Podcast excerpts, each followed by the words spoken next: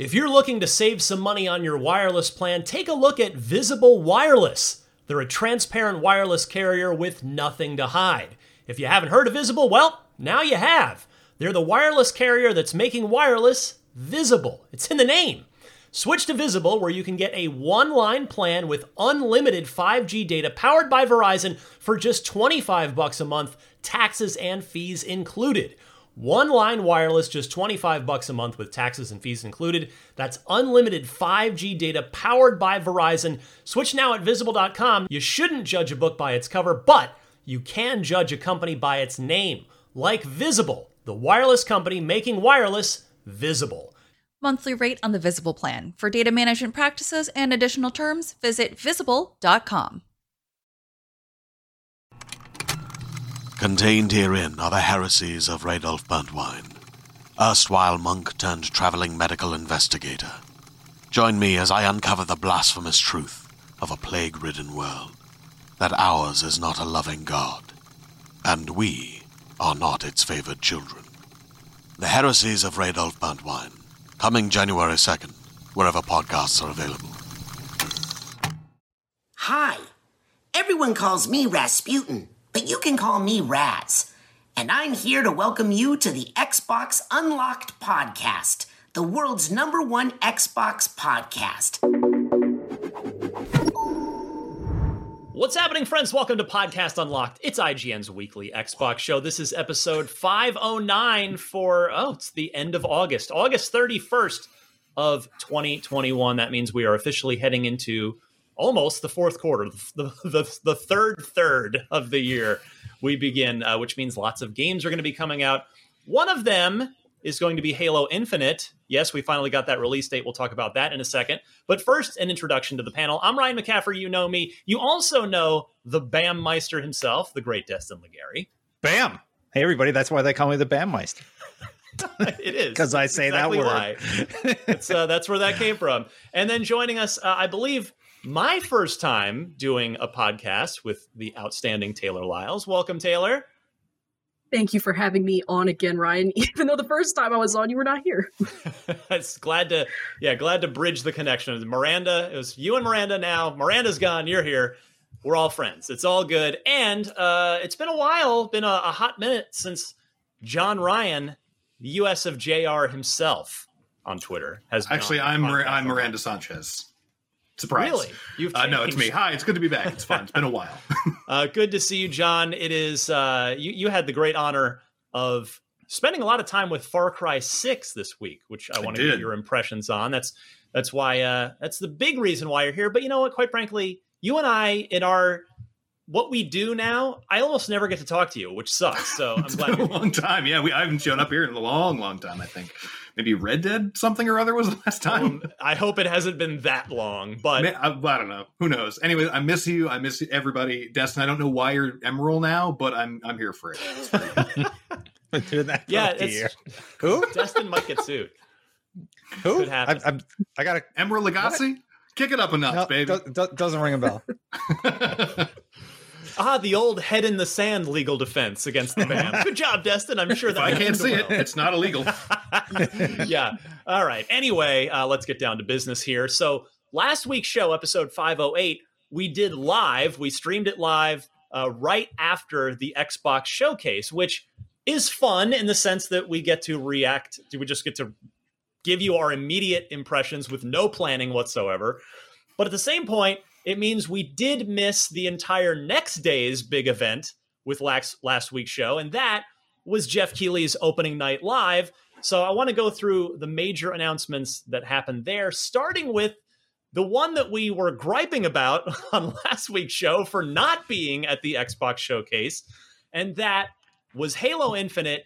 And we did indeed get a release date. And I want to start right there December 8th which is later than I personally would have guessed. I thought for sure we were heading right for November 15th, which would be the 20th anniversary on the dot of not only the Xbox itself, but of Halo 1. So, uh, Taylor, I'm going to go your way first.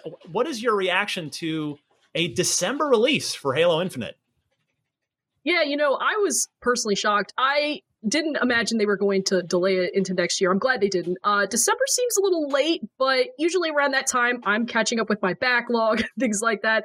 So a December launch, I'm just like, oh, this is great. Now, it would have been great if they hit that November like 15th release date just because, you know, Xbox turns 20 and things like that.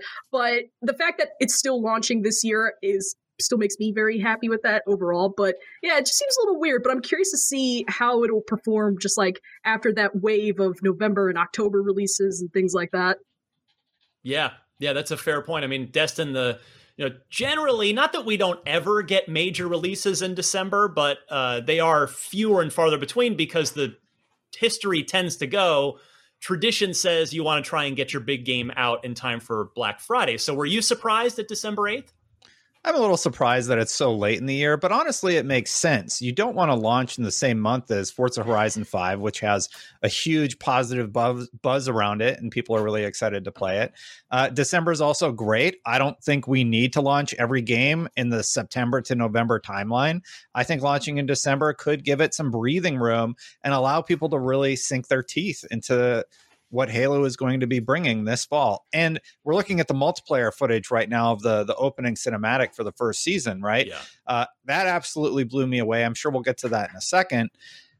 But this is going to be an ongoing game. This isn't going to be something where you just play through the campaign and finish it. Clearly, they put a lot of time and effort into developing the story of what the multiplayer experience is going to be, and I'm here for that. That's awesome. John Ryan, uh, there are a number of first person shooters this fall, Far Cry 6, which we'll talk about soon, being among them. How about you? Uh, uh we finish with you here. December 8th, surprised or no at, at such a, a, fairly late release date in the year? A, a, little bit surprised, but honestly, I think Destin hit the nail right on the head is, is that with Far Cry and Call of Duty and Battlefield all kind of hitting the more traditional fall window, um, I think it makes a lot of sense for them to kind of want to take a little bit of breathing room, especially since they also do, as you mentioned, have Forza happening uh, in November as well. Um, so I think that does make a lot of sense. I think there's you know folks who want to sort of fall on the more pessimistic side of the fence could say that like maybe it's December because it could have been delayed and then they just chose not to, uh, given the uh, the fact that it is a, a, big anniversary year for the Xbox. Um, but I think that it's much more likely that they're just trying to sort of avoid having to go up against a bunch of other heavy hitting competitive first person shooters. Yeah. Yeah, I'm with you too. I, I, feel like that's almost certainly the reason, although it's, I mean, it, it is, I think it's not unfair for people in the community to be a little nervous about the December release date in the sense that uh, it's already been delayed over a year, and the fact that they're just squeezing it in at the very end of 2021 does still kind of leave the door open for well, is it, you know, is this thing still going to land really, really hot? Hopefully not. We won't know, of course, until we get it. Uh, but at least this will be something to look forward to after we come back from our Thanksgiving holiday and get that get that holiday stretch going. Now, uh, as I sort of teased at the top, we we we were crowing on and on last week about why was this like if we said if this is going to be at opening night live tomorrow at the time we said tomorrow why isn't there some sort of teaser? Like hey stay tuned tomorrow to opening night live for more on halo infinite. Uh, and sure enough that is what happened. We did get it at opening night live but there was no teaser and and it left the community pretty frustra- uh, frustrated and and annoyed, I would say, for for that 24 hour period, which I feel like is totally avoidable. Now, uh, Joseph Staten, the director of Halo Infinite, did address this in a Friday blog post at the, the end of the week after all this about why there was no campaign specifically uh, featured at opening night live. And he said, We're at a critical phase in the flight. And he, he was making so if you, if you don't know anything about Joseph Staten, he's uh, he's a big time aviation fan. Like he flies planes in his in his spare time. Like he loves it. So he was making an extended flight reference here about about uh, Halo Infinite being a plane that they're trying to land, and he says we're at a critical phase in the flight that is Halo Infinite.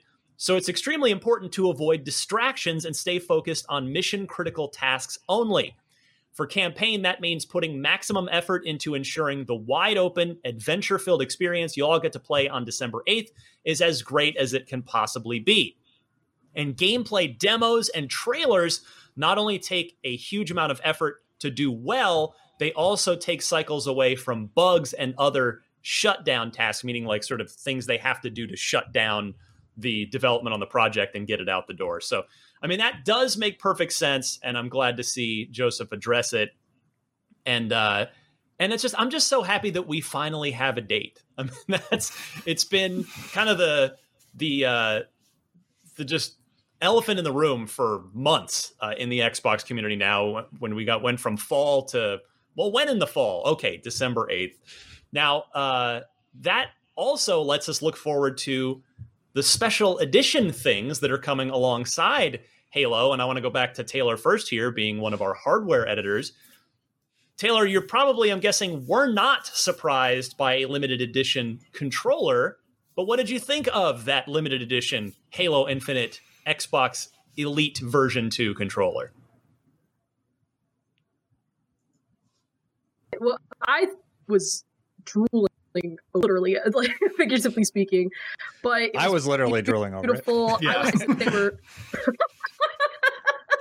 yeah, I it was it was stunning. I was not surprised that they were going to do some type of Halo themed hardware. I mean, they've done it for the previous generations of Xbox. If they didn't do it for this generation, it would have felt so weird. I have the the first generation of the Elite controller, but I keep going back and forth whether or not I want to buy this one just because it's Halo themed and it looks beautiful and it gives me an excuse to buy another Elite controller even though I don't really need it. But I can use that as an excuse to do a mouse and controller kind of combo when I'm playing Halo Infinite on PC. So we'll see. I keep going back and forth. If if enough people in the comments enable me to buy it, I'll buy it. oh, so you're just you really you want to buy it. You're just looking for for permission from the listeners at this point. Yes. We've all been there. Steel will push that before. uh, now, Destin, I don't know if you're drooling. You said you're drooling over the controller. What about the limited edition Series X Halo Special Edition console? I like the console. I like the controller. They look great. I'm good with my Series X that I have though. Like I, I don't need more controllers. I don't need more Xboxes. But I absolutely understand like if you don't have one and you see that console, you see that controller, they are great. And they sold out like that. Like they hit the market and it was like it's just oh well that that's it. And They're it's gone. gone. Like the yeah. South Park meme. Yeah, basically. and that's sort of been uh the case with all of these console review. Anytime there's more stock of consoles, they're just gone for any console. It's it's a tough time if you want to get into the Xbox Series X side of things. Yeah, it was hard enough to get them initially, but now that they've put the fancy Halo one out, it's just I think I saw one that night for like nine hundred or eleven hundred dollars or something like that on on email in eBay. It was it was absolutely wild. Um, but that said, I I get it. I want it. I want. I have uh, Series X. I've got the G1 Elite controller, which I love. I'm not even the biggest. I know this is gonna. Uh, I might get burned at the stake here. I'm not even the biggest Halo fan, but like, that's a really pretty set.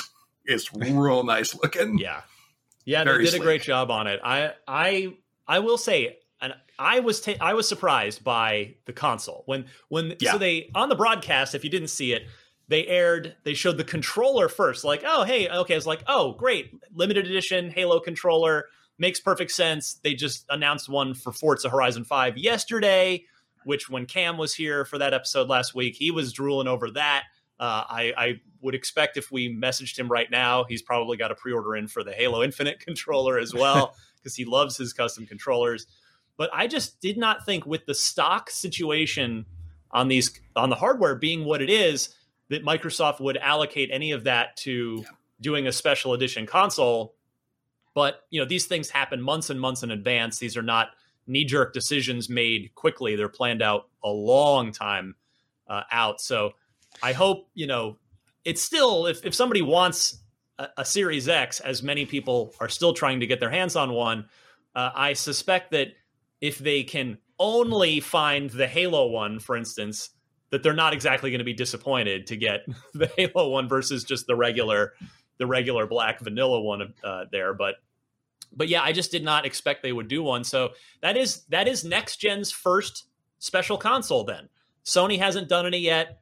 Uh, there haven't been any Series S special editions. This is the first one. Um, and I'll be curious to see, you know, if, if Microsoft does one of these a year. Like, I, would be pretty surprised. Destin, you got to figure the odds are good, especially after the Bethesda acquisition, Starfield being a new IP. There's going to be a Starfield console next fall, right? You mean the Xbox exclusive Starfield that's launching on all Xbox platforms and PC? Yeah. Just clarifying, by the way, that Starfield's oh Xbox exclusive in case nobody knew that yet. But uh, yeah, so you're telling me imagine, it's not coming to Ouya? They... Sorry, what? I said, so you're you're you're saying there's like no chance it's going to come to Ouya, like not even a slim chance. no, not happening. But uh, yeah, yeah, I, th- I, think they'll do it for Starfield. I think further down the line they'll do it for Elder Scrolls. I think they're going to do it for big tentpole releases. Ryan, I actually wanted to comment on something you said earlier, though. Please. You said people were sort of concerned about the December eighth release.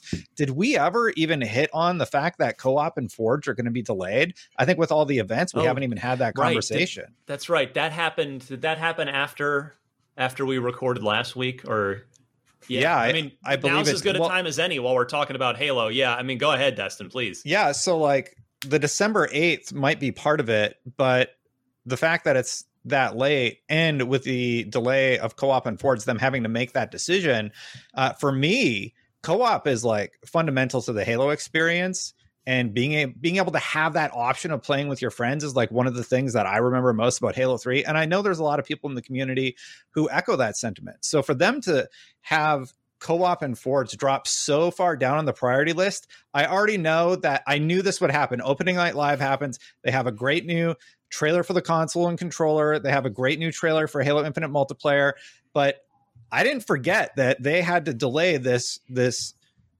crucial item which means that they're working on other stuff that took priority so that these two items were delayed. Now, the co op is delayed three months and Forge is delayed six months. I'd love to hear from you, Ryan, and the rest of the panel. Do you feel like this is a little bit of a red flag, or how, how are, what was your reaction?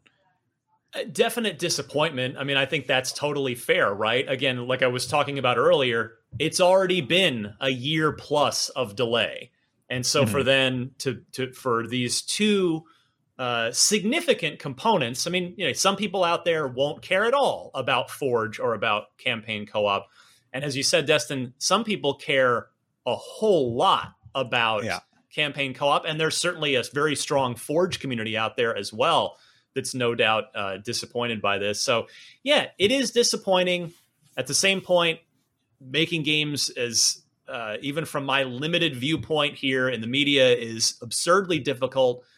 But yeah, I mean, it's, uh, I, I think, and I don't mean any disrespect to the Forge community, I think the Forge bit overall hurts a lot less than the campaign co-op delay does because you you nailed it Destin there are so many people where every mainline Halo game they the the night they get it they sit down with you know a spouse, uh, a partner, a a sibling, a friend, and they co- and their first experience in that campaign is a co-op run.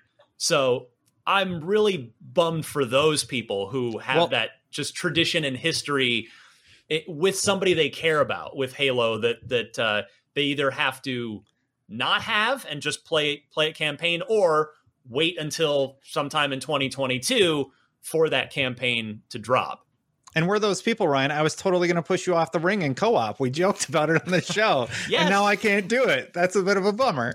This week's podcast Unlocked is brought to you by NordVPN. Hey, if you're watching a lot of sports like me and you hate blackouts, NordVPN is a great way to go. You can use NordVPN, a virtual private network, to watch live sporting events TV shows, films that aren't available in your region by switching your virtual location to a country that is showing that event. No more blackouts.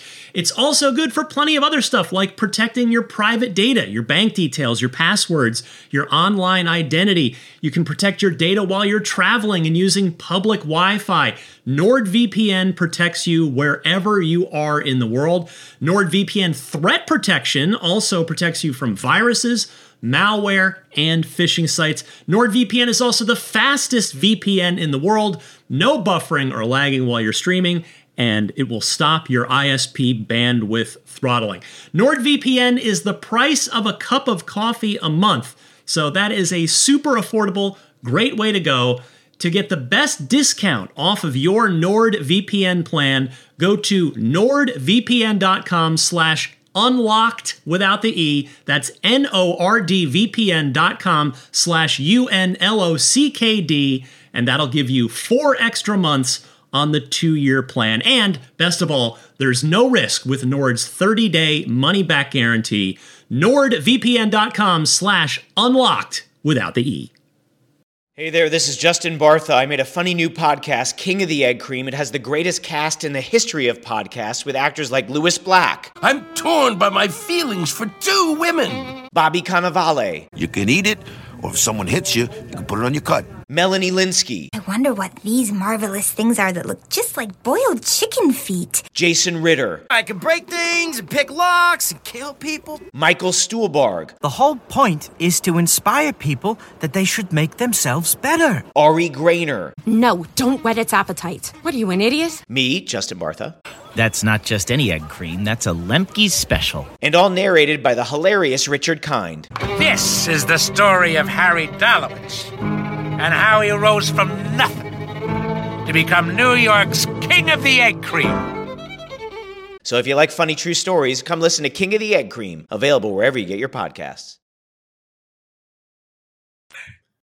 Yeah, uh, yeah. Taylor, are you uh, do you- are you a co-op person first? Like, is your first run typically a co-op run or a single player run? It's usually a single player run, although I do tend to do co op mostly after I beat it first, like the first time, just like experience the story, just solo, all that. But, you know, as you were saying too, Ryan, you know, uh, they're making this game during a pandemic. It's already been delayed over a year. It was supposed to be a launch title for the Series X and the Series S. And the fact that it's still coming out this year with everything that's been going on with just the world and the current events and stuff, I am I'm happy, but I'm also sad. But if it meant that we would get the complete package and have to wait into next year, I think I would have been a little bit more frustrated at that. But I'm still happy that they're going to launch the campaign. We're still going to get multiplayer, which is two things that I care most about when I play Halo games.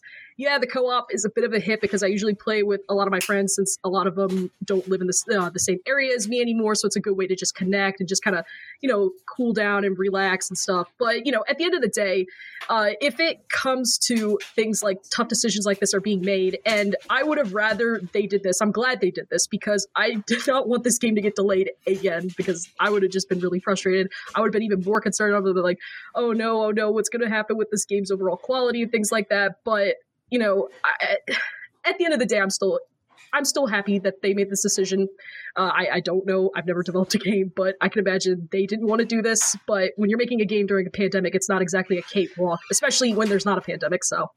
Yeah, I mean, it sounds like I think what you're what you're kind of advocating for, and it makes sense, is they chose the lesser of the evils in that that were available to them, right? Where it's like, okay, well, we could push the whole thing, and then people get even more frust like everyone gets frustrated, not just campaign co-op fans and Forge the Forge community.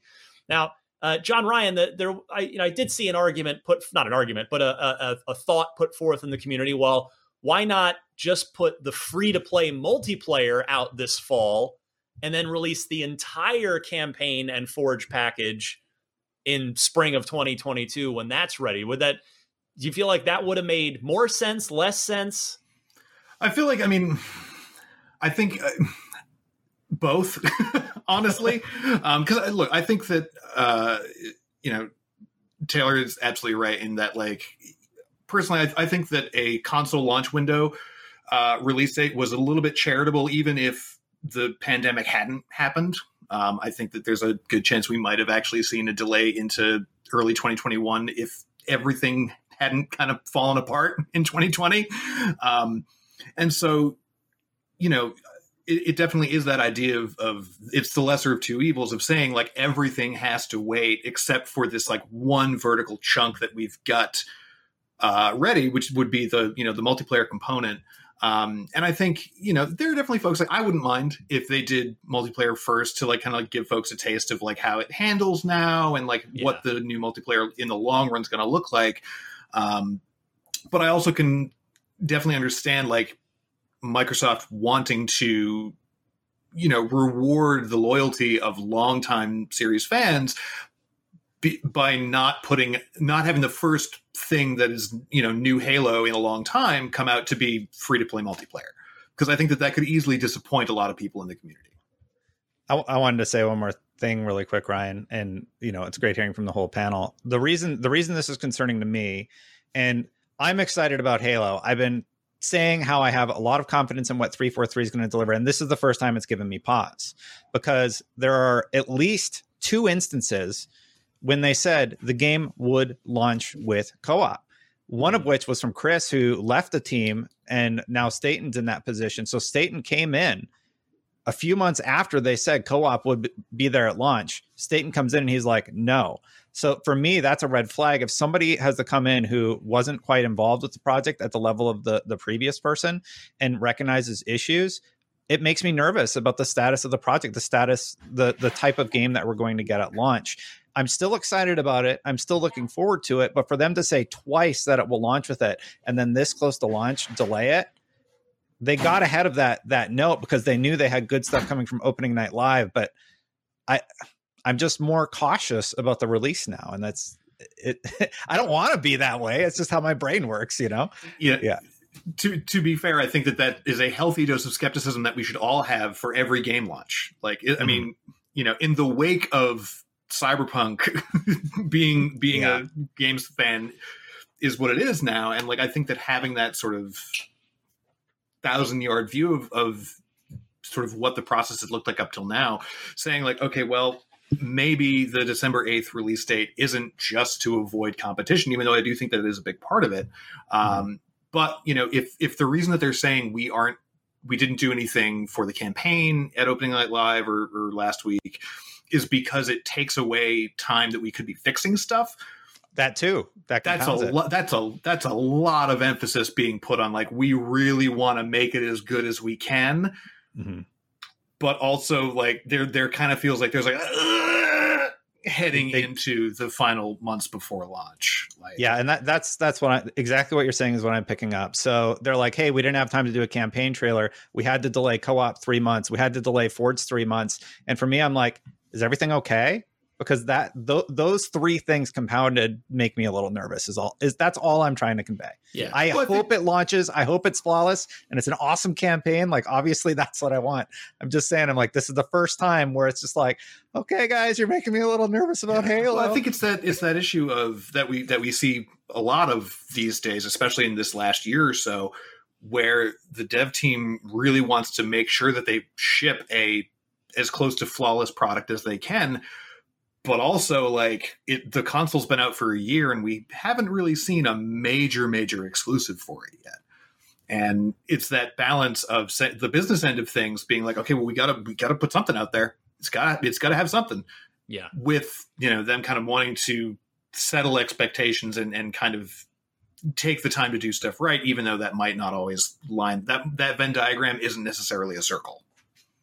Yeah i guess my last remaining my big concern about the December 8th date and and everything you're all saying is um cuz you know that notion of that, that people have put out of well you know why not just put that multiplayer out have that be the focus it's free to play build a community and then drop the completed polished campaign with co-op with forge in you know early 2022 and i i worry a little bit that this is as far as they can push but that but that uh, with all the money they've spent on developing Halo Infinite, that, that there's a fiscal aspect here of word came down from on high that like okay, we've given it a year plus for fiscal expectations. We have to realize revenue from this thing in this quarter, which you know will end December 31st, which the multiplayer wouldn't really do because it's free to play. And so that's that's my only kind of remaining point of of worry that oh they're still kind of just squeaking this campaign out in a bare bones form to make this fiscal you know deadline. And again i fully recognize that is 100% spe- uh, 100% speculation on my part. I don't know if that's how it works but i you know we've we've heard of that being the case in other with other publishers at other times where we hear that oh yeah this game is going to be out here for this because that's when it's fiscally expected for shareholders and earnings and all that stuff so um, the we won't know till we play this thing and we don't know when that's going to be i expect we will get a chance to play halo infinite and the, there's almost certainly going to be a round of previews before this thing. There's no way they're just going to drop it completely without anyone without letting anybody play it first. Surprise! It's out tomorrow. yeah, yeah. Well, that well, that they'll would do another multiplayer flight. They've already confirmed that. Big Right. Team is going to be part of that. And Right. yeah, one of the other things we didn't cover off on while I'm talking about multiplayer is how XP is going to work. It's not by match; it's by doing the the the challenges. That's the only way you're going to earn XP for the game. So, damn it. Yeah, lots of Halo I'm, stuff I'm, this I'm week that's just popping in my head. multiplayer, So that's a bummer for me. Well, you've got bots though, Jr. You don't have to. You can just you can just train with the bots. PvP kills three. Lifetime bot kills eight thousand. no, that's but that's hey, I've been wanting to see bots in Halo since Halo 2 and I'm glad they're finally putting them in because you know, you don't always want to go online. You know, and you maybe you do want to practice even though you know you're going to like you're going to fail during that practice you're trying some sort of new aiming technique or whatever it is. So, uh, I love seeing the bots in there and so I, I was on vacation for the entirety of the first flight. So, I'm I ha- still haven't played Halo Infinite in any form yet. So, I'm looking forward to that second flight. All right. Uh, let's move on to our next topic. Wow, that was almost half an hour of Halo. It's good stuff. Good thing that's the headline of the show, so Big everybody knew what stuff. to expect. Uh, John Ryan, I know you are a fellow Saints Row fan over a long period of time. Uh, let me ask you before I, I do this story: Are what which is your favorite Saints Row? Um, it's most likely either two or three. But I'm so- I'm somewhat in the not tiny minority, but I like Saints Row 2 the best. I think it's Okay. a great balance of like yes, it's sort of a GTA clone, but also it's like a really wacky, customizable, like zany adventure. Yeah. With like that was where uh, insurance fraud first got introduced. Um, the mini game where you drive a septic truck around and Yeah, spray sewage all over town, which they yep. subsequently removed from thing, every other it? game. You could do that. It was, yeah. as I recall. Yeah. Yep. Um, Yeah, yeah, I like Saints Row 2 the best. Three is great, uh, and four and Gat have their moments, but like two is two will forever be mine. Saints Row. Well, you are you are by no means alone. I think from what I see in the community, anecdotally, it's pretty much half and half between two and three. I uh, there's really nobody in the four or GAT camp, and nobody's really in the one camp, even though one was a good game. Well, Was uh, it? We have. Eh, was on. it? In 2006, it was a good game. I'm sure it would not seem great today. Keith David was reviewed it there. for- it was a good time. yeah, I reviewed the original for OXM back in the day. Uh, actually, I reviewed all first the first three of them. Uh, anyway, there's a reboot. That's you may have heard about that, and uh, it has not gone well so far. Uh, it's is one of the more le- less liked announcements, Which is weird, right? memory. Like, I'm just going to say this. I think this is weird. Like, well, I I get yeah, that go ahead. not. Why don't j- take over So- here, Jr. Yeah, give us, give us, give the audience the background here. I'm, I'm doing a lot of talking. Well, no, it's you know, I I don't necessarily because there's been uh, a, apparently a lot of community backlash with folks being like unhappy about what they've seen of Saints Row the reboot so far, and like first off, we've seen barely anything. Second of all, I don't know like it's a reboot, so I don't know what you were expecting or feel justified to be mad about. Like if if the problem is that like we're seeing a game that doesn't seem to have you know Johnny Gat and sort of the other saints that we're used to having in in stuff like you know okay fine but if it if it's just like oh I don't like a Vegas setting like okay sorry Yeah. So the the the the basic gist here is, as you you all may have seen on on the opening night live showcase, this was actually the thing that kicked off the show. The Saints Row reboot was announced, and even prior to that, uh, Volition, the developer, Deep Silver, the publisher, made it very clear that there was going to be a Saints Row reboot announcement. So everyone was nobody was surprised that there that there was a Saints Row reboot that rather than say a Saints Row 5. But uh, there was a cinematic trailer, which, if you're watching us on video, you're seeing that now. and the community reaction to this was uh, not good. The the downvotes were flying fast everywhere. Uh, I looked on IGN on our YouTube channel. I looked on our, one of our competitors' channels, and I looked on the official Saints Row YouTube channel. All just massive downvotes. Uh, a lot of not kind words being said about this. Again, based off of this cinematic non-gameplay trailer, uh, which uh, I can say. So I also I I put up a preview of of this. I got to see it, uh, like actual gameplay, and my takeaway, which I wrote about on IGN, is that uh, it seems to me to be more kind of going back to the Saints Row three tone, where it's still zany, it's still over the top, but grounded. Uh, so. Jr. I'm not sure if that's quite gonna work for you, being Yeah. that SR2 is That your sounds favorite. great. I mean, Yeah, well, no so that, that, superpowers. but that also, yes. combination of zany and grounded, like that to me feels like Saints Row 2.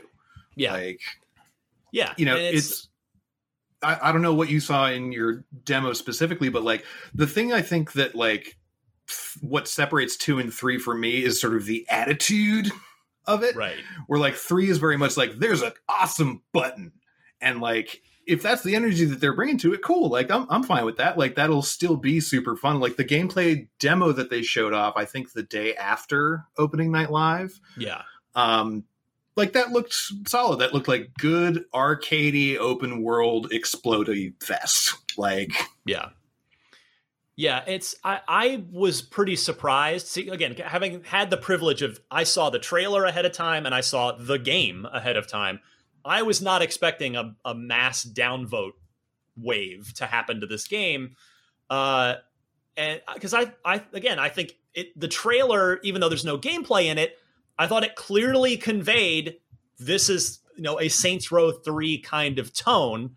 Uh but but when the downvotes started happening, the uh, the reaction of the development team, or at least whoever's running the social media account, maybe not the greatest. It's it had to have been a tough week for the entire Saints Row team last week because IGN actually we we did a story on this. We, we were keeping an eye on it. The official Saints Row Twitter account has been responding to numerous critical messages since the reveal of the reboot replying to a user who said that they felt quote like i wasted my time defending you guys which i mean okay that's going to get into a eh, we're going to leave that alone but the account the, the saints row twitter account replies back saying we are not backing down on this game. We get it. It's new and it's a shock reaction to a reboot like no other. All right. That's uh, tame enough. But then they they kept replying to more and more people uh, countering numerous disappointed fans. And so, like one of them was so, so, you know a lot a common refrain here, which I, I, don't get at all. Of oh, it looks like Fortnite. Like it looks like Saints Row has always looked, if you ask me. But the volition, the the, the Twitter account replies back and says, "We don't think you know what Fortnite looks like, but you do you." And that's let me go to Destin here. Getting defensive with your fans is really never going to end well. Yeah, so I don't know. My personal reaction to the whole thing was that I got Insomniac vibes from how the trailer was constructed. But I also think that if the community is reacting this negatively, then this launch trailer just missed the mark with yeah. such a such a wide amount of people that they should take they should listen to that. And maybe like Ryan, you said, uh, did you get a demo of this yet or anything? I did. Yeah. I, yeah. Again, so I wrote like, about it on IGN. Yeah. Yeah. So like maybe they need to show that like this didn't work. It didn't resonate with community the way that they hoped. If they really believe in it and based on, you know, your response to having played it, Not, maybe they need to show it, that. I saw it. Sorry, saw sorry. it Well, see see it in action. Show yeah. that. Show what's the gameplay going to be like. Like show the fans who are concerned about one of their favorite games of all time. It's it's honestly a good problem to have. Uh, hopefully, because well, people care enough. People care enough to be mad about your reveal, right? Yeah. They haven't showed gameplay yet. Is gameplay more what those fans are expecting? Then you probably need to come forward and show that. I mean, I think you do make a good point. You're reminding me the, of remember Agents of Mayhem and how just like nobody reacted to that. That was like that game was like a fart in the wind. It just mm-hmm. it just was uh, it was here and it was gone. Whereas and rightfully least, so. yeah, and it, uh, it, it, that game was yeah. Oh, was I reviewed it. It was fine. Mediocre. Yeah, yeah. It um, it was a it had some cool ideas about like doing a GI Joe game. Yeah. Full stop. Yeah, you know, that it existed. I believe wasn't it originally supposed to be? Yeah, Larry, it was set in the Saints Row universe. I think is what they ended up doing. Was that sort right? Sort of? It so this is making a short bit way too long, but uh, Agents of Mayhem was originally, I think, intended to be a Saints Row like five quel, but then the way when they kept reworking it into like the three character system and like the Mayhem versus Legion stuff, like they just said, you know what, this is going to be in like a Saints Row multiverse because like yeah. there were characters like Johnny Gat's a character in it, but it's not Johnny Gat from the Saints Row games. Like he's a cop now, which is like it was it was very off tone, but huh. it's fine. It's fine. Well, That's anyway. not what we're arguing about here. Yeah, yeah. I mean, all, all, go ahead, Destin. All I'm really saying is a response this strong. Um, they've said they're not backing down from the vision of the game. So if they believe in it, maybe they need to show gameplay because fans are concerned that their favorite franchise is veering too far from what they love about it. So if they don't believe that that's the case, then maybe they need to sort of abate some of those concerns. But uh, yeah, not looking good based on the reveal trailer. I yeah, mean, I guess. The, go ahead. Sorry, go ahead. No, please. I was going to say, like, I think ultimately, like, I don't think we've seen enough of this game like in terms of like the trailer and even the gameplay that they've shown off like i yeah. i genuinely don't see what people are upset about unless it's the kind of that people are oh, i'm sorry stuff uh, that people always and unnecessarily end up getting upset about which is that it just doesn't look like the game that they played five ten years ago. And yeah. that's just t- like the time marches forward and so do games. Like they look differently because it's a different time they're being made in for a di- for a larger and different audience. And you know in terms of like style like this feel, looks and feels like a saints row game to me it's you know the only question is like why are people actively getting upset about it Taylor, and... I'm curious your take on not just the community's reaction, but also the developers' reaction and and the idea. I mean, it it's tough to like the old saying is, you know, you never get a second chance to make a first impression. Is this going to be a tough hole, regardless of how it goes from here? Whether they show gameplay tomorrow or what, is it going to be a tough road from here for uh for this game? In the in the sort of community messaging department? It's definitely not a good first impression. I I know it's not exactly what everybody wants, but you know, with reboots, you know, you can't expect it to be exactly a carbon copy of what it was you played years ago. I mean, if that's the case, just play the original game. You know, this developer is taking risks. It's doing its own thing people should applaud it for that. And if you don't like it, I, don't play it. But they definitely should see some gameplay. I do not agree with how the whoever was running that social media account on Twitter was reacting to some of the backlash it got. I it, I understand like frustration and all that, but there's a level of professionalism and just kind of you know eh, letting your work speak for itself. Getting this overly defensive does not help your case, especially when your trailer has already been polarizing during its reveal.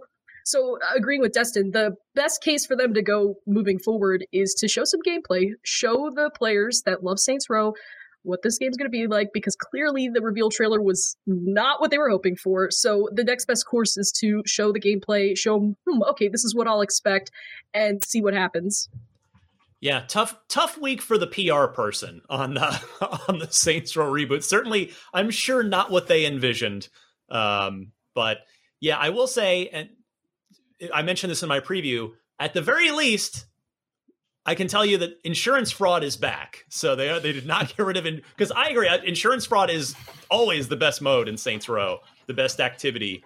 So that's what uh, matters we'll most, really. It is. I mean, it that right, JR, It never gets old in in all in every Saints Row game. So my my secret hope for any any game coming out from what used to be Volition is that we'll eventually see the Red Faction destruction get kind of co opted into it. Oh Uh, yeah, and I really like. I feel like Saints Row is the franchise for that. If they're not going to give us a Red Faction reboot, and like, it- well, either that or just cause, but that's not a Volition series. But the point is, like, when you have modes that like you know work, like just show off, show show that stuff off. You know, show us insurance fraud, show us um, the really wild uh, car explosion chains that you can put together. You know, one of the things in two that I thought was like um, not revolutionary, but like cool for the time was like you could explode like subway cars and they would like derail and stuff. And like show us like how you're making the world wackier or like Yeah. you know that that kind of destruction more intense. So Well, their the, their path to uh, trying to win their fans back over is going to be a short one for better or for worse because barring any delays because you know making games is tough especially in this environment but they have they've come right out with this announcement and said that the game will be out February 25th of 2022 so that's just several months away. That is uh, not too far. I mean if they're going to hit that release date that for all intents and purposes means the game is almost done like in the heading into the final phase of of polish and and uh, bug hunting here. So we'll keep an eye on this one but uh yeah saints uh, one of the crazier announcements and reactions to a, a major game announcements that uh, name announcement that i can recall in quite some time. Uh, we're going to keep right on rolling even though it's already been 40 minutes. I thought uh, i thought we would we'd move the show along quicker but we've it, these have been great discussions on these major games and announcements. So let's get to the next one, and that is Marvel's Midnight Suns. Uh, Jr., I'm going to go to you first. You're a big D and D guy, big RPG guy. This is a new tactical RPG from Firaxis. So this is not just like you know you might like on the surface if you just saw the key art and the name you might think oh is this just some like dumb mobile marvel cash in game no Yeah, I it's don't think- Firaxis, the developers of XCOM and Civilization making a tactical RPG with the full Marvel license. Yeah, we're not looking at Dark Crystal, Age of Resistance, or whatever the the XCOM Dark Crystal Muppet game, um, which I had high hopes for, but it was a bummer. Um, yeah, I you know I really love a good tactical like sort of RPG setup. I, I turn based tactics games are, are something I've only really recently gotten into, thanks in part a lot to tabletop gaming. Um, and yeah, I think this just absolutely looks great, and it's going to be super interesting to see how such a unique cast of Marvel heroes gets how those like abilities and those stories from the comics get translated into that sort of turn-based like very very highly focused on action economy uh, system that you that we can expect from you know teams like uh, Firaxis. Taylor, are you uh, you excited for this one? This one's not too far away too. They're saying March on this. Yeah, I'm really excited. I really enjoyed XCOM 2. That was actually the first uh, game from Firaxis that I played. And everyone tells me I should try out Civilization. I might give this a try uh, once I give this a shot, but I'm pretty excited. I mean, you know, I think that this is probably one of the genres that makes the most sense to me for a Marvel game, but we'll, we'll see. But the developer that's working behind it, they have a good track record. I have faith. I'm really excited to see just the final product of this, but that trailer, it had me hyped. Destin, uh, you digging that that Metallica cover to to accompany this announcement trailer? Hell yeah, I am. And this game looks awesome. We actually have a, a developer interview that I end up ended up having to cut from Gamescom 2021. Uh, they they talk about gameplay and how gameplay is going to work, and it, it's not going to be like XCOM quite. It's going to be a little bit different. So don't expect like hit percentage 100 and then you still manage to miss or anything like that, right? Right.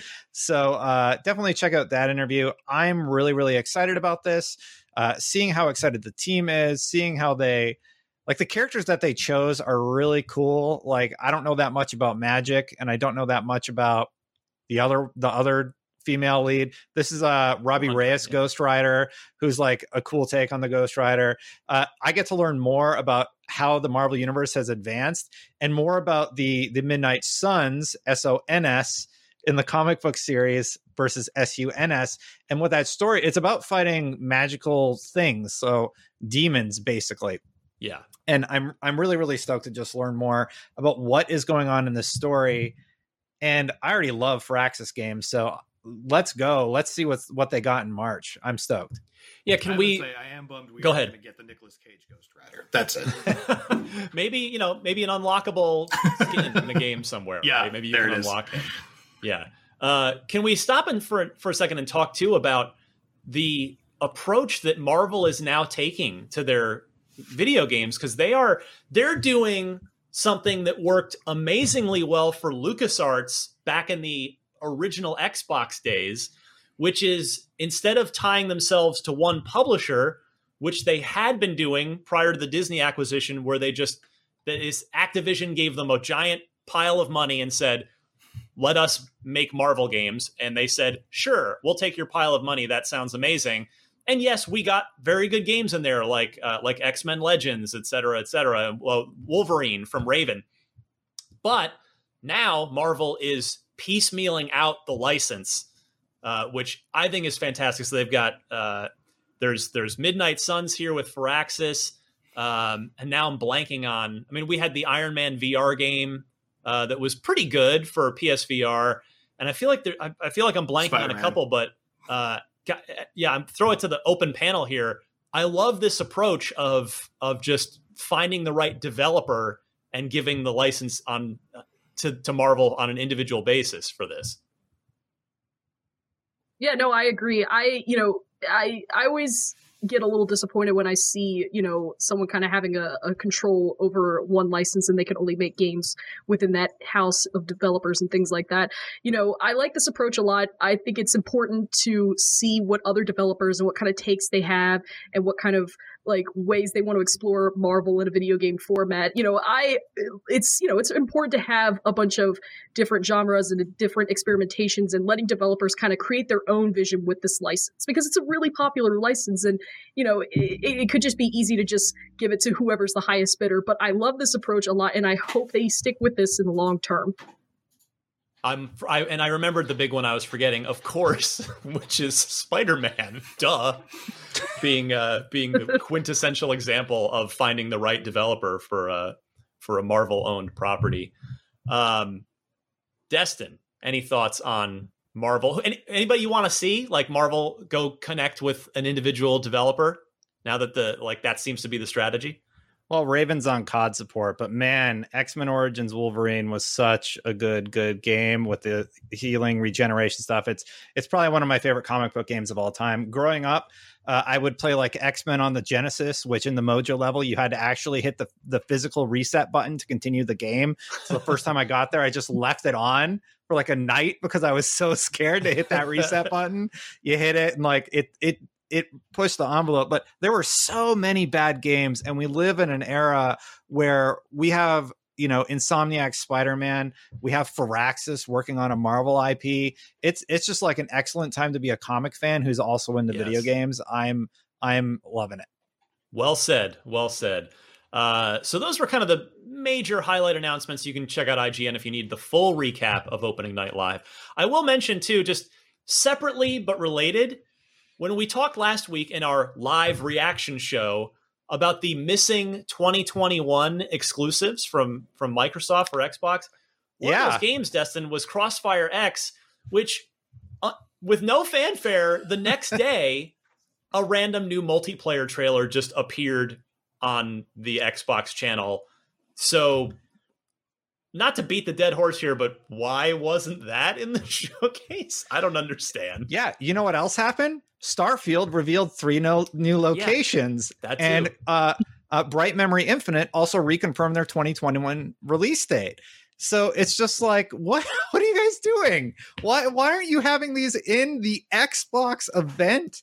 There was so much that could have been covered off on on that event. Like they, they did the the halo blog post a few days after talking about why there isn't going to be a campaign trailer Yeah. uh, I mean, maybe they thought that was too negative for the showcase, but yeah, Crossfire X revealed uh, a bunch of maps that are coming back, like uh, Transport Ship, Black Widow, GR Tower, Laboratory, Invasion, Submarine, Babylon Lab, and Babylon. They talked about the the Boogeyman, how that's going to work, and they've been releasing tons of art all after. And then Bright Memory Infinite releases a, a whole video showcasing its ray tracing capabilities with uh, Art RTX uh, or Nvidia cards, and I'm just like, where was this? it's I mean, so I feel like weird. They wanted to focus on stuff that was not just PC centric, you know, unless because Well, Bright Crossfire X Memory is, Infinite's coming to console, and so is Those all- Crossfire. well, that's what I'm saying. But like, Yeah. you know, you like there are there's like ray tracing capabilities on Series X, but like if you're like that feels like it's a it's a package much more designed to be catered to PC audiences. You know? Yeah, well, the, the trailer was uh, 30 seconds of that, and then 30 seconds of new gameplay. So, I mean, like, could have at least even- given us that 30 seconds of gameplay. Yeah. at, at least the Xbox is reconfirmation PC about now, by the way. 2021. Yeah. Yeah, Well, yeah, Yeah. Xbox. You make a good point that Xbox is PC, but like still trying to push consoles. Well, they don't really need to. Consoles are sold out. Xbox is pushing the ecosystem these days. At least that's what Yeah. I see their strategy as. You know, they don't care So- where you play. X, guess what? Xbox makes the same sixty dollars if you buy it on their Yeah. their PC platform versus their Xbox platform. They don't Yep. care. They just want you to have a good gaming experience, right? Yeah. Well, we'll put that's that's the last of the showcase stuff. Like, clearly not our favorite event uh, that they've ever done. what a week. especially in the wake of their phenomenal E3 Yeah. showcase. Hopefully, they do a better job next time.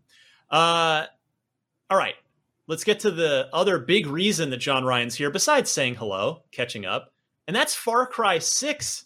You got to play a good bit of I this, did, my yeah. friend. I played uh, like and five I- hours of that. Yeah, let me throw the just turn the floor over to you. I, I want to hear all about this. Oh man. Uh, okay, so I'm not going to dig too far into like kind of setting and story stuff because like it's it's Far Cry, right? Like there's a big evil dictator guy in a cool exotic location. Like a lot of like those kind of series mainstays are very much back. Um, you know, Giancarlo Esposito is great. Uh, he showed up a couple of times throughout the course of the demo that I was playing, and it was delightful, horrifying at the same time.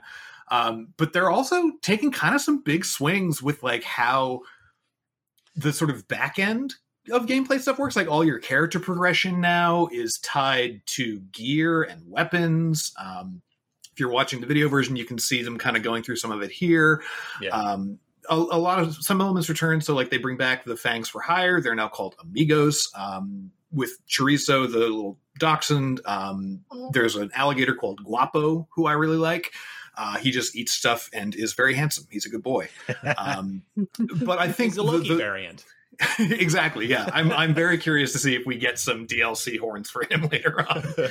um, but like all of all of the progression stuff is tied to it, it's it's a little bit of not it's not a loot grind, but there's a little like kind of taste of that to it, uh, where like Mm. your skill points. So instead of like Far Cry 3, 4, 5, Primal, New Dawn, Blood Dragon, all of the skills in those games you would earn XP for doing stuff that you would then unlock in skill trees. Instead, now like you level up, sure, but it's instead of giving you points to buy new abilities and perks with, it just gives you access to better gear. Uh, and then on that gear, you can equip mods and attachments and like tinker with it. And those attachments and mods are what give you your sort of classic Far Cry perks. So, like, uh, you'll find like a helmet that gives you better resistance to poison damage, or you'll find gloves uh, that make you partially like you can instead of being on fire and having to like put it out, like you'll automatically put it out without having to do a button prompt. Um, I think the weirdest one I found was a pair of pants that let you that unlocked the perk from Far Cry 5 where you can just automatically repair your car as you're driving it. um, and I don't know why pants let me do that, but sure, pants. why not? Yeah, it's my very special driving pants that give me a whole extra toolkit and let me reach into the engine. Um, so yeah, there's a lot of sort of changes to how you manage your character um, and a big big focus on crafting and sort of building uh, your your preferred loadouts like you because you can like if if in far cry's past like if i wanted to get say skill number five on this tree and i don't give a crap about skills two and three like i'd still have to buy them. But instead now i can just say okay i don't care about reduced movement noise. I don't care about enhanced stealth but what i really want is silent like completely silent melee takedowns so now i can just like once i meet the requisite level i can just unlock that skill um, as opposed to having to get all the other ones that used to be prerequisites for it. Um, some of these, some of these. no, go ahead. I was yeah. Do so. Are do these big changes work for you? Is the question? Because I'll tell you, like as I'm sitting here, and I, I'm going to go around to the panel too after you're done. But I, I mean, I know you got to change, you got to evolve, but this feels like a like it's you know taken a step in kind of the Destiny division direction, and I don't know if I'm looking for that out of Far Cry personally. it is to a point like by and large the the sort of overall focal shift away from skill trees works i think good um like because because gear i never fe- I, I never felt in the five hours that i was playing that i was like not acquiring more items. Like i felt like probably every 15 20 minutes half hour i would find either a new weapon or a new pair of gloves or a new baseball cap that let me have another dog or something. Um there are there is some stuff that I don't that doesn't really work super well for me. Like I they pulled they kept sort of the health bars from Far Cry New Dawn, um, which seem it's this thing that I we see in Ubisoft games a lot where like they're kind of pulling in elements from all of their other franchises and likewise you know elements from far cry went to assassin's creed and stuff so it, it all kind of feeds off each other um, Which, which is, uh, in fairness, that's a, a criticism. A lot of people, I think Miranda, if I, I think it's fair to speak for, her, I believe she's brought this up, like that a lot of Ubisoft games kind of feel like just different versions of the same game sometimes. Yeah. Sometimes, yeah. I mean, I still think that this feels decided that like different enough. Like, I feel like Assassin's Creed and Watch Dogs, for example, are very similar. Like, they're very much on similar tracks. Like, they're set in the same universe, whatever. Um, but I think from a gameplay perspective, Far Cry is still sort of a far enough cry, good on tis, from the rest of Ubisoft's uh, catalog that it can kind of stand on its own. Um, I do think like I'm I'm very much someone who likes headshots to be headshots. Uh, so the health bars like they're not as as bullet spongy as they were in Far Cry New Dawn. Like I don't know if, if any of the three of you played that one, but it was like you would unload three full clips into a guy, and even if he was just like a level or two above yours, and he would not fall over, which I thought was infuriating. um, but th- it's not the case in that. Like there's it's now they do this thing where you balance uh, enemies are weak against certain ammo types and resistant to others. So like, and that there are still like regular bullets that are sort of your all-purpose ammunition. Um, it's it's fine. Like, and there are some like one-hit kills. Like melee takedowns are all like automatic now. You don't have to unlock the ability to melee take down like a guy in heavy armor anymore. Thank Um, goodness. I know, I know, right? You Um, sure that and- wasn't just your demo? I, I promise. Uh, I talked. I talked with the designers at length about that one actually, because like I thought it was so interesting that they decided to move this focus to gear and and like item crafting and stuff. And one of the things they mentioned was that they also wanted to Look how be many sure bullets to this dude's taking. To your point, just the, the footage we were just watching, Yeah. just emptied a clip into that guy, and he still was like, "I'm fine. I'm going to keep shooting." Exactly. And so like, that's the thing is like when you're not using the right ammo type, uh, things can still be a little bit tricky. And like I think in that clip, I had actually wandered into an area that was a little bit higher above my level, but not like leaps and bounds by any means. Um, but yeah, so it's like you know, I I like that they're trying to reward skill now. You know, like with all like you can just melee take down anybody no matter what now, and like you can still unlock upgrades for that, like. Uh, the grenade takedowns from Far Cry, th- I think it was Far Cry 3 that had them, where like you stab a guy and then you pull the pin on his grenade and kick him into his buddies or whatever. Like you can unlock those with perks and mods. Um, but like those, I know this is Chorizo. He's he's a very good boy. Um, I, I have a I have a real quick question for you, Jay. Yeah, yeah, please. For everything, when you're driving around, Yes, sir, I'm talking do you- forever. when you're driving around, do you do people stop you and you have to murder them repeatedly? Because that was my big criticism for the last Far Cry. When you're driving on Oh. a country road and it's like alert, and then I'm like, all right, I'll murder you. Just get get out of here. no, but uh, short answer yes with an and, long answer no with a Oh. but. Um, you can actually put your gun away in this one, which I actually really like. Um, it's like you now have the option to just walk around and like instead of Far Cry 3, Far Cry 4, Far Cry 5, where if anybody on the opposing force saw you, it was just instantly firefight time, let's get down to business. now I can um, holster my gun and and like if I see a an enemy car driving down the road, like I can just put my my gun away and they just like drive past and they're like keep right on walking and you do or you could pull it out and get into a fight. Um, I did think it was weird that it also works like when you're just driving in a car and because all the vehicles that I have in my like vehicle inventory instead of just being like muscle cars or jeeps now they're like muscle cars with a 50 cal on top or jeeps with flamethrower tailpipes which like very cool but it seems a little odd that like nobody in in Giancarlo Esposito's army, I'm forgetting his, his character's name at the moment, uh, would see and be like, hey, we should probably stop this guy, maybe. um, but yeah, by, by and large, I think a lot of the sort of tweaks is it's a very different Far Cry experience. Like I did find it a little frustrating that I had to go uh, swap out ammo types if I wanted to like take down an outpost in a specific way, and then sort of when Far Cry, Far Cries, and you kind of get into that situation where like, oh crap, my entire plan went horribly awry. My tactic has changed. Do I have the right ammo for this in my kit? But I have to go to a workbench to change it, so probably not. Um, so there are moments where it kind of like gets caught up in its own feet a little bit. It gets kind of tangled. Yeah. Um, but I think for the most part, it worked. And I'm I'm I'm, I'm holding off judgment obviously until I can play the full thing. Sure. Um, well, d- let me ask you I know- this as a as a final thing before I toss to to Taylor and Destin to get their thoughts on on Far Cry. Did you come away from your five hours of hands-on time more excited about Far Cry Six, less excited, or still kind of about where you were heading in? I would definitely say more, honestly. Like to the point where I actually went and I had such an itch to start a rebellion in a fictional Central American country that I went and reinstalled Just Cause Four uh, last week. So, yeah, hang- I, hang I'm I'm Rico for definitely stoked to play more and uh, and you know see more of it because I think a lot of the the world building that they do also um, is really interesting and how they sort of reflect the sort of nature of like this setting and how they integrate uh, some of the ideas of like revolutions throughout history across the world. Like it's it's been it's it's interesting and, and it's like it's hopefully going to be very fruitful for them, but we'll see.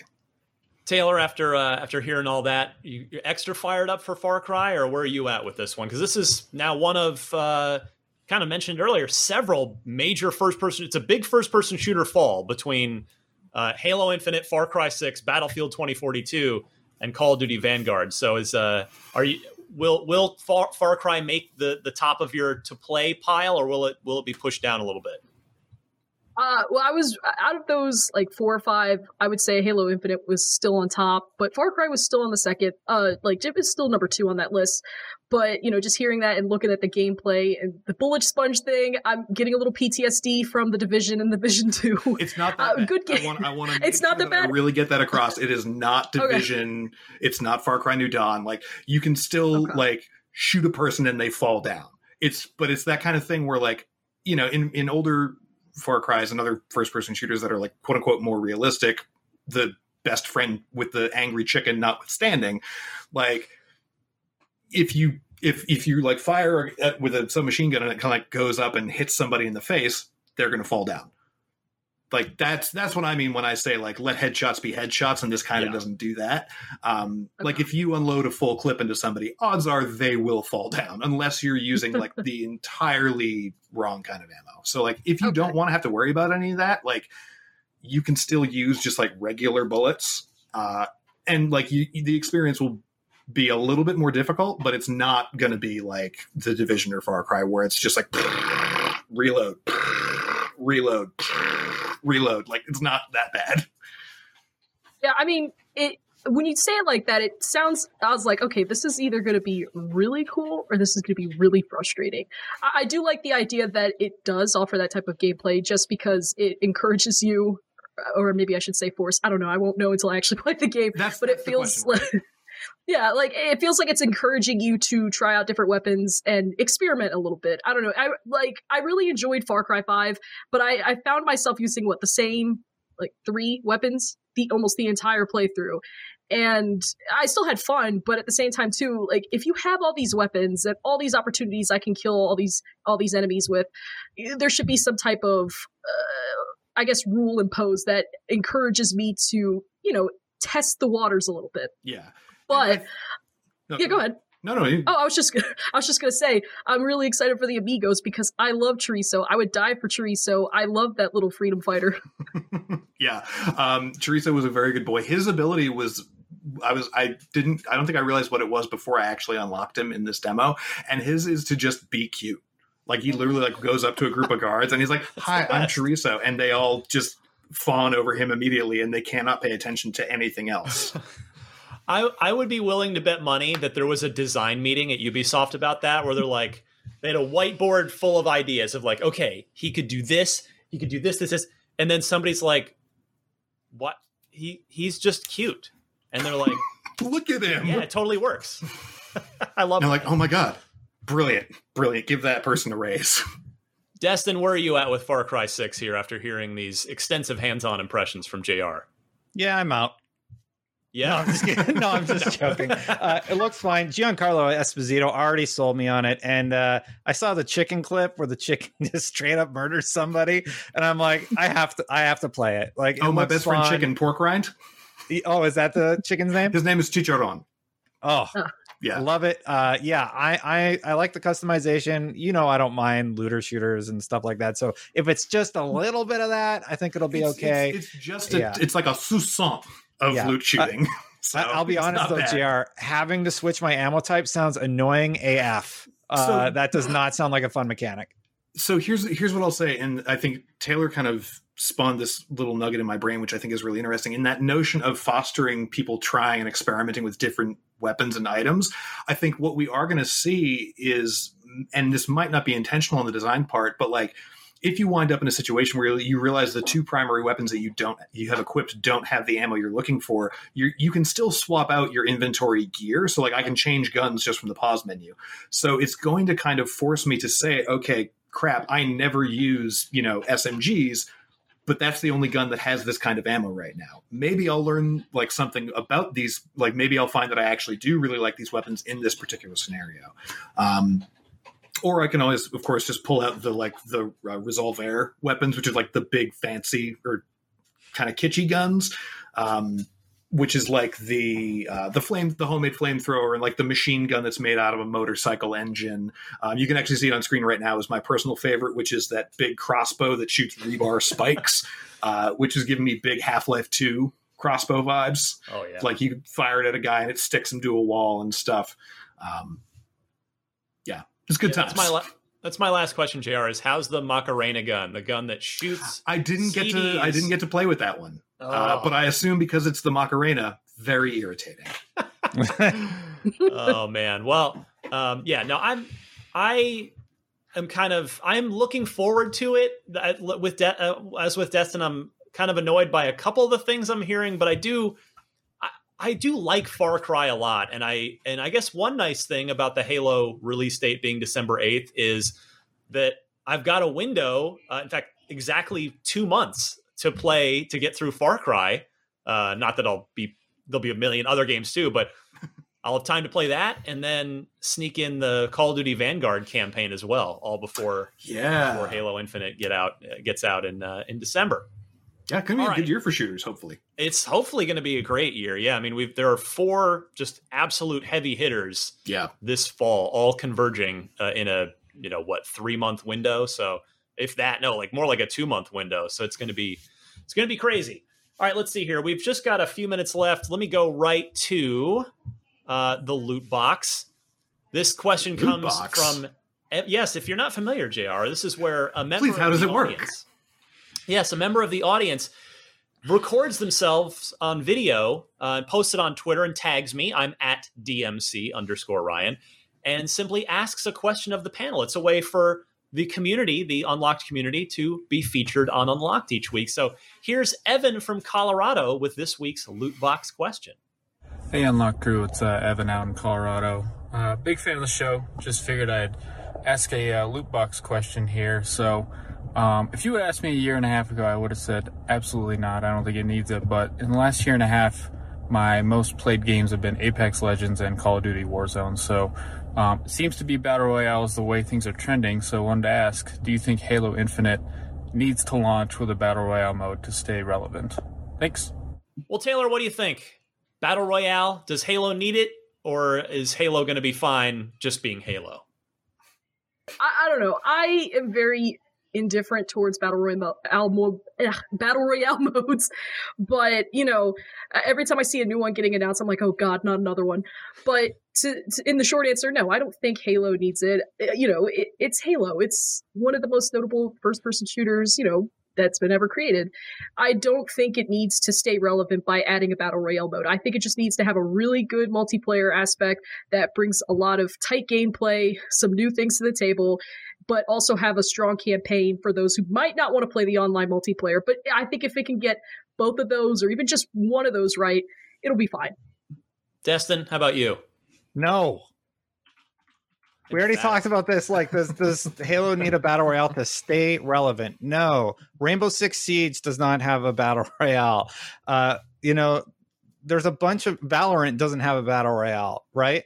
You, not every game needs to do the same thing other people in the industry are doing. I think Halo stands just fine on its own without the mode. I know we talked about the announcer leak and everything, but it's it's just like an odd thing for me to hear so overwhelmingly from the community hey i want you to get in line and do the same thing other brands are doing. That sounds so boring to me.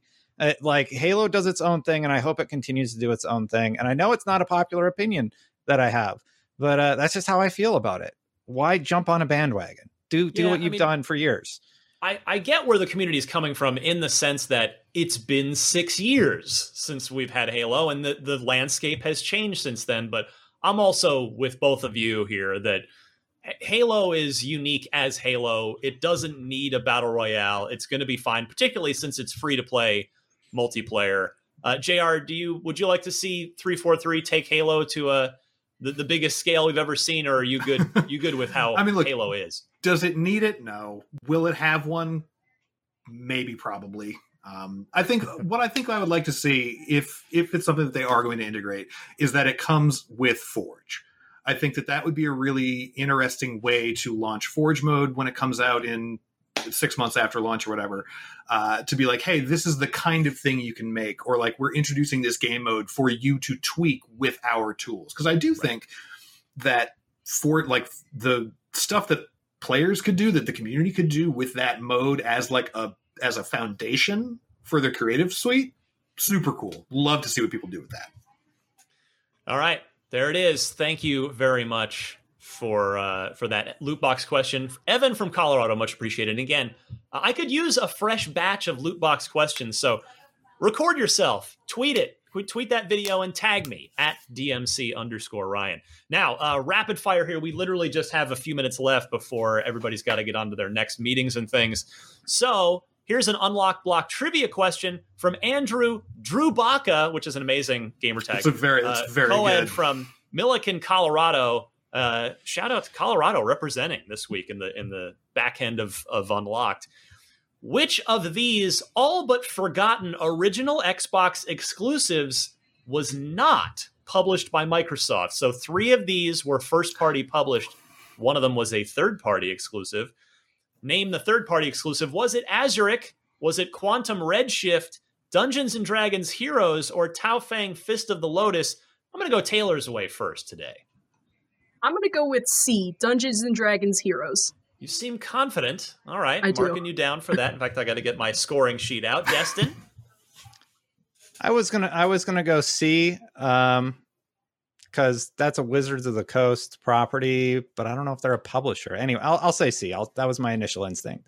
okay. And Jr., you're a big D and D fan. Any? Uh, i literally got a shirt on for it i 100% know the answer to this question so i can say something or i cannot so take your pick Well, it's- you're fine, we last up. It's it's all. oh okay great yeah it's c And Oh. you are all correct. Good memories from everybody here on your original Xbox trivia. I like yeah, that. Let me was just update. Atari. Yeah, is D&D I- Wizards of the Coast, or is that Atari D&D is is correct. D&D is Yeah. But I also Mhm. I can't remember if they had bought them yet. Atari think published these games. Yes, you are. Um, Yeah. You are all remembering exactly correct. So, by 'Cause the that way, was- Destin, Destin, you've tied Miranda at, at, at seven apiece here. I have a know- chance. Seven. I've got one point now. What the heck? I technically have two, on but I don't know if board, Miranda yes. counted mine the last time I was on, so technically I have two. Oh, two. Okay, But great. I'm marking you down for two. Cool. Perfect. Well, I'm just going to be chilling in last place with a couple of beers. You're Uh, a great all trier. good. You'll All just right, have to uh, have me back more. I will. I'll tell. I will. I will call your bluff on that. Uh, I, would. mean, I, nay. I want the audience to send in more good Xbox trivia questions. Email them to the email address unlocked at ign.com. Include the question, include four multiple choice answers, and please note which of those four is correct in your email. And we'll play again next week as we uh, march towards. I mean, we're getting towards the end of the year here, slowly but surely. It's it's uh, that trophy presentation is going to be here before we know it. Destin was uh, he's he's tied the thing up now, so it's going to be a good race to the finish line. And with that, it is time to get out of here. Uh, let's see. You can find me on Twitter at DMC underscore Ryan. I want to mention tomorrow, which is, uh, or, or depending on when you're listening to this, is Wednesday, September 1st, 11.30 a.m. Pacific. IGN has the exclusive gameplay reveal of the aforementioned Marvel's Midnight Sun. So if you want to watch live at 11:30 for it to premiere, that'd be great. If you hear this after that, just go to IGN or our YouTube channel to see those uh, to see that gameplay reveal. And with that, uh, I'll throw it to JR's way. JR, where can our friends out in the unlocked audience find you? Uh, you can find me on IGN, obviously, that big old Far Cry preview. Go check it out for all my complete thoughts in a much more organized fashion than the sort of word vomit I gave you all today. Um, and you can find me on Twitter if you want to talk more about it at US of JR. Taylor? Yeah, you can find me on Twitter at Tay Nixter, or you know, you can find me on IGN.com because I work there, I guess. Or Destin, take us home. Twitter at Destin Legarie. You know, I do YouTube, the Destin channel. Uh, nothing pertinent coming up on IGN that I can talk about. So, and uh. IGN.com. So the job goes at times. For super producer Kate, along with Destin Taylor and JR, I'm Ryan McCaffrey. This was Unlocked 509, and we'll see you all again next week.